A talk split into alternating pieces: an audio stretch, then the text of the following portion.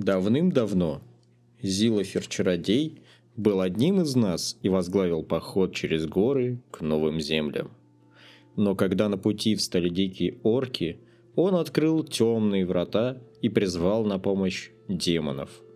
Это его и погубило. Зигафер предал нас и занял трон земель Ворона, а его дочь Тирания поддержала мятежного колдуна. Чтобы остановить распространение мерзкой порчи, наш мудрый король построил огромную стену, закрывшую горный перевал, и навек запретил даже упоминать о том, что произошло. С тех пор владения чародея известны как «запретные земли». Король-демон и его дочь правят там по сей день. С помощью внушающих ужас ржавых братьев и демонического кровавого тумана, выпивающего жизнь из каждого, кто осмеливается слишком далеко отойти от дома, Зигафер и Тирания властвуют над поселениями людей к северу от стены. Но не все потеряно. Недавно кровавый туман исчез, и находятся те, кто не боится бросить вызов королю-демону. Авантюристы, кладоискатели, пройдохи, не герои, о, далеко не герои – но мужчины и женщины готовы отправиться в путешествие по этим опасным землям и оставить на них свой след, сбросив оковы судьбы и истории. Они охотятся за древними сокровищами, сражаются со всеми, кто встанет у них на пути, и создают новый мир на руинах старого. Они – завоеватели запретных земель. Всем привет, с вами Вовка, это подкаст Ролевки от Вовки. И сегодня, как вы могли бы догадаться по этому введению, мы будем разбираться, что такое запретные земли, стоит ли приобретать эту игру и в нее играть. Поехали! Ролевки от Вовки. Подкаст о настольно-ролевых играх. Итак, «Запретные земли» — это настольно-ролевая игра. По-английски она называется Forbidden Lands. У нее на арте красуется замечательный динозавр и несколько приключенцев. Это введение, которое было в начале подкаста, я прочитал прямиком из русскоязычного издания игры. Да, я его приобрел. А, и теперь читаю. Тем не менее, цель на бусте я пока не убираю, это так к сведению. Это настольно-ролевая игра, как я уже и сказал. В принципе, она играется ровно так же, как и любая другая настольно-ролевая игра. Есть ведущие и есть игроки. Ведущий что-то рассказывает, игроки как-то на это реагируют, тоже рассказывают, что делают, а потом ведущий им рассказывает, что с этим произошло. Но есть несколько интересных отличий. Во-первых, э, жесткая привязка к территории. Здесь есть карта, и, как можно было догадаться по введению, есть определенные территории, которые нужно исследовать, где нужно ходить. То есть такая карта, она идет в цифровом издании игры тоже прилагается, ее можно распечатать. Можно распечатать ее отдельно как для игроков, так и для ведущего. У ведущего там свои пометки есть. И с этим играть. Что дальше? Еще у нас с вами есть лист персонажа. Он, в принципе, чем-то похож на ДНДшный, хотя а, больше, наверное, тяготеет к олдскульным играм. Там у нас указаны, помимо различных э, навыков, характеристик нашего персонажа, еще и маунт есть. Во-вторых, здесь отдельный листочек идет, э, бланк цитадели. То есть герои, некоторое время попутешествовав, смогут создать свою цитадель и, грубо говоря, вести там какую-то активность. Правила цитадели, я бы сказал, что очень интересные. И примерно что-то похожее на эти правила мы даже с вами можем увидеть, если они таки будут одобрены и пройдут плейтесты, в следующем издании ДНД.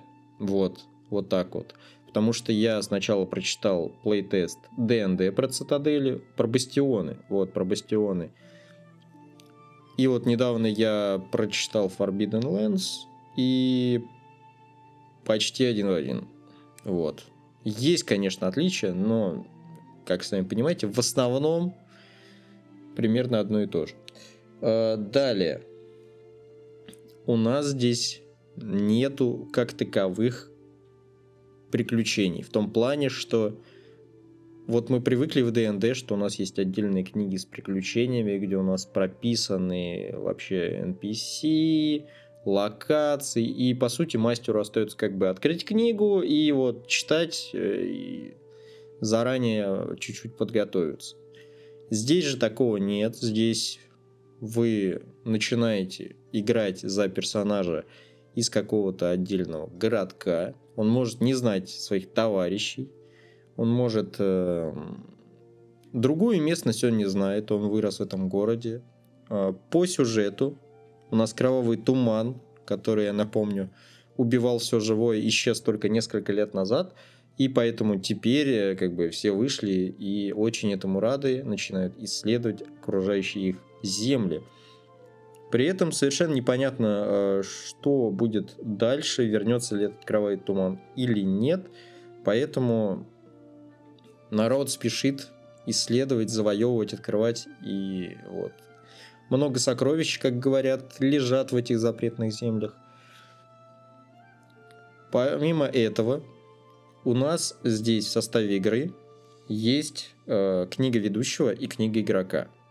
Книга ведущего включает в себя не только основные правила того, как играть, но и большую историю этих земель, потому что э, иногда к ним нужно будет привязываться. Рекомендую почитать, это интересно. Помимо этого, у нас особое место выделено под точки интереса. Что это такое? Точки интереса это определенные точки на карте игры, откуда или куда вы можете привести своих приключенцев. Вот эти точки интереса, они уже подробно расписаны. Есть их карта, есть э, места, то есть какие-то лавки, дома, жители, артефакты, все, что относится к городу, много чего там написано. И важно учитывать, что это примеры точек интереса. То есть это не железный лор, который вот как бы нельзя нарушать и туда нельзя что-то добавить. Нет, вы можете спокойно варьировать между собой, очень гибко с этим обращаться. Вы можете в этих точках интереса начинать игру, можете там заканчивать какую-то игру, можете их использовать э, как промежуточные э, остановки для ваших игроков, чтобы они туда добрались, отдохнули, поскакали дальше, либо возле этих поселений, если они будут строить свою цитадель, то они могут обращаться непосредственно в эти точки интереса, как-то с ними взаимодействовать. Далее. Что здесь важно учитывать? То, что в книге игрока у нас расписано очень много классов, очень много интересных вещей. И помимо обычных людей, эльфов и гномов, здесь можно играть также и за волкоголовых, если я не ошибаюсь, за другие какие-то расы. Очень много вооружения, снаряжения, всяких табличечек рандомных – очень много контента, это все нужно читать этим. А, в общем, я бы сказал так, что если вы эту игру откроете, начнете водить ее своим друзьям, то вам точно будет чем заняться. И скучать не придется. единственное, что меня заинтересовало, это то, что у нас здесь используется во многом в табличках броски кубиков D66. Как это работает? Мы берем обычный кубик D6, обычный шестигранный, игровой, где хотите. Можете его взять в любой настольной игре, даже не настольно-ролевой. И бросаете либо два таких кубика, либо один, но два раза. В итоге первый результат будет засчитываться за десятки, второй будет засчитываться за, собственно говоря, единицы. Таким образом, максимум, что вы можете выбросить с этих кубиков, 66.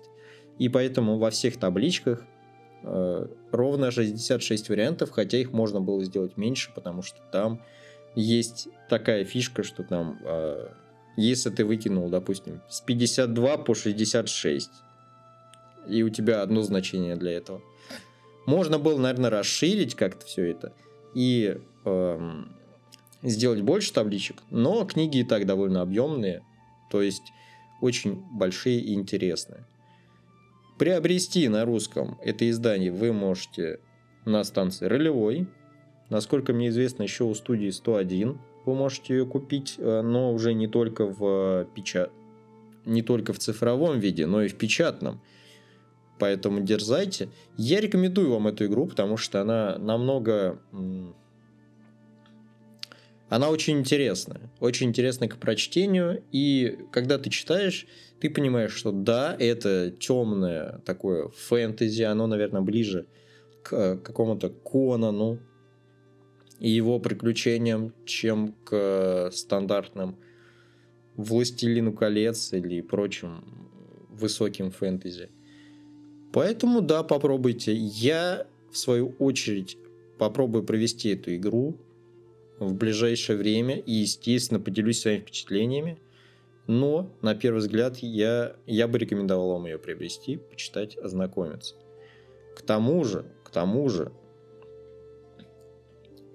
это очень удобно, потому что есть э, разделение на книгу игрока, книгу ведущего. Очень много бесплатного материала по этой игре можно использовать. Ну и к тому же, вот еще что интересно, мне кажется, множество приключений и различных фишечек, которые используются в OSR или OSE, а, то есть в таких олдскульных играх, их тоже можно сюда внедрить. Почему бы и нет? Просто надо посмотреть, э, механики соответствуют или нет. А, ну а теперь мы кратенько вспомним, что у нас было за неделю в нашем маленьком сообществе. Я напоминаю, что у нас основные группы это в Телеграме, ВКонтакте, и еще Boosty, естественно, для поддержания штанов. Так что, если у вас есть огромное желание, заходите. У нас там выходят переводные статьи. На этой неделе у нас вышло три статьи. Две больших, одна совсем маленькая. Вот. А также у нас выходит постер. И в Телеграме мы продолжаем играть. У нас ведется интерактивная игра. На прошлой неделе у нас в э, качестве подкаста вышла первая часть нашей игры, где зрители голосовали за какие-то варианты – им предоставленные, могли писать свои. Но, я так понял, эта фишка не сильно востребована. В основном выбирают из того, что есть. И тем не менее, у нас уже сейчас идет вторая часть. А, я надеюсь, что либо в конце этого месяца, либо к началу следующего, то есть где-то там в первых числах января мы выпустим уже вторую часть игры и будем дальше двигаться по сюжету, поэтому присоединяйтесь к нам играйте. Чем нас больше, тем больше вариативность. И я всегда открыт к предложениям насчет ведения этой игры, поэтому дерзайте. Помимо этого, я напоминаю, что статьи у нас теперь выходят на отдельном сайте. То есть я буду выпускать их как в PDF формате, так и на отдельном сайте, который мной написан, можно так сказать. Поэтому заходите, читайте. Надеюсь, э, это удобно. Вот. Увидимся на следующей неделе. Обнял.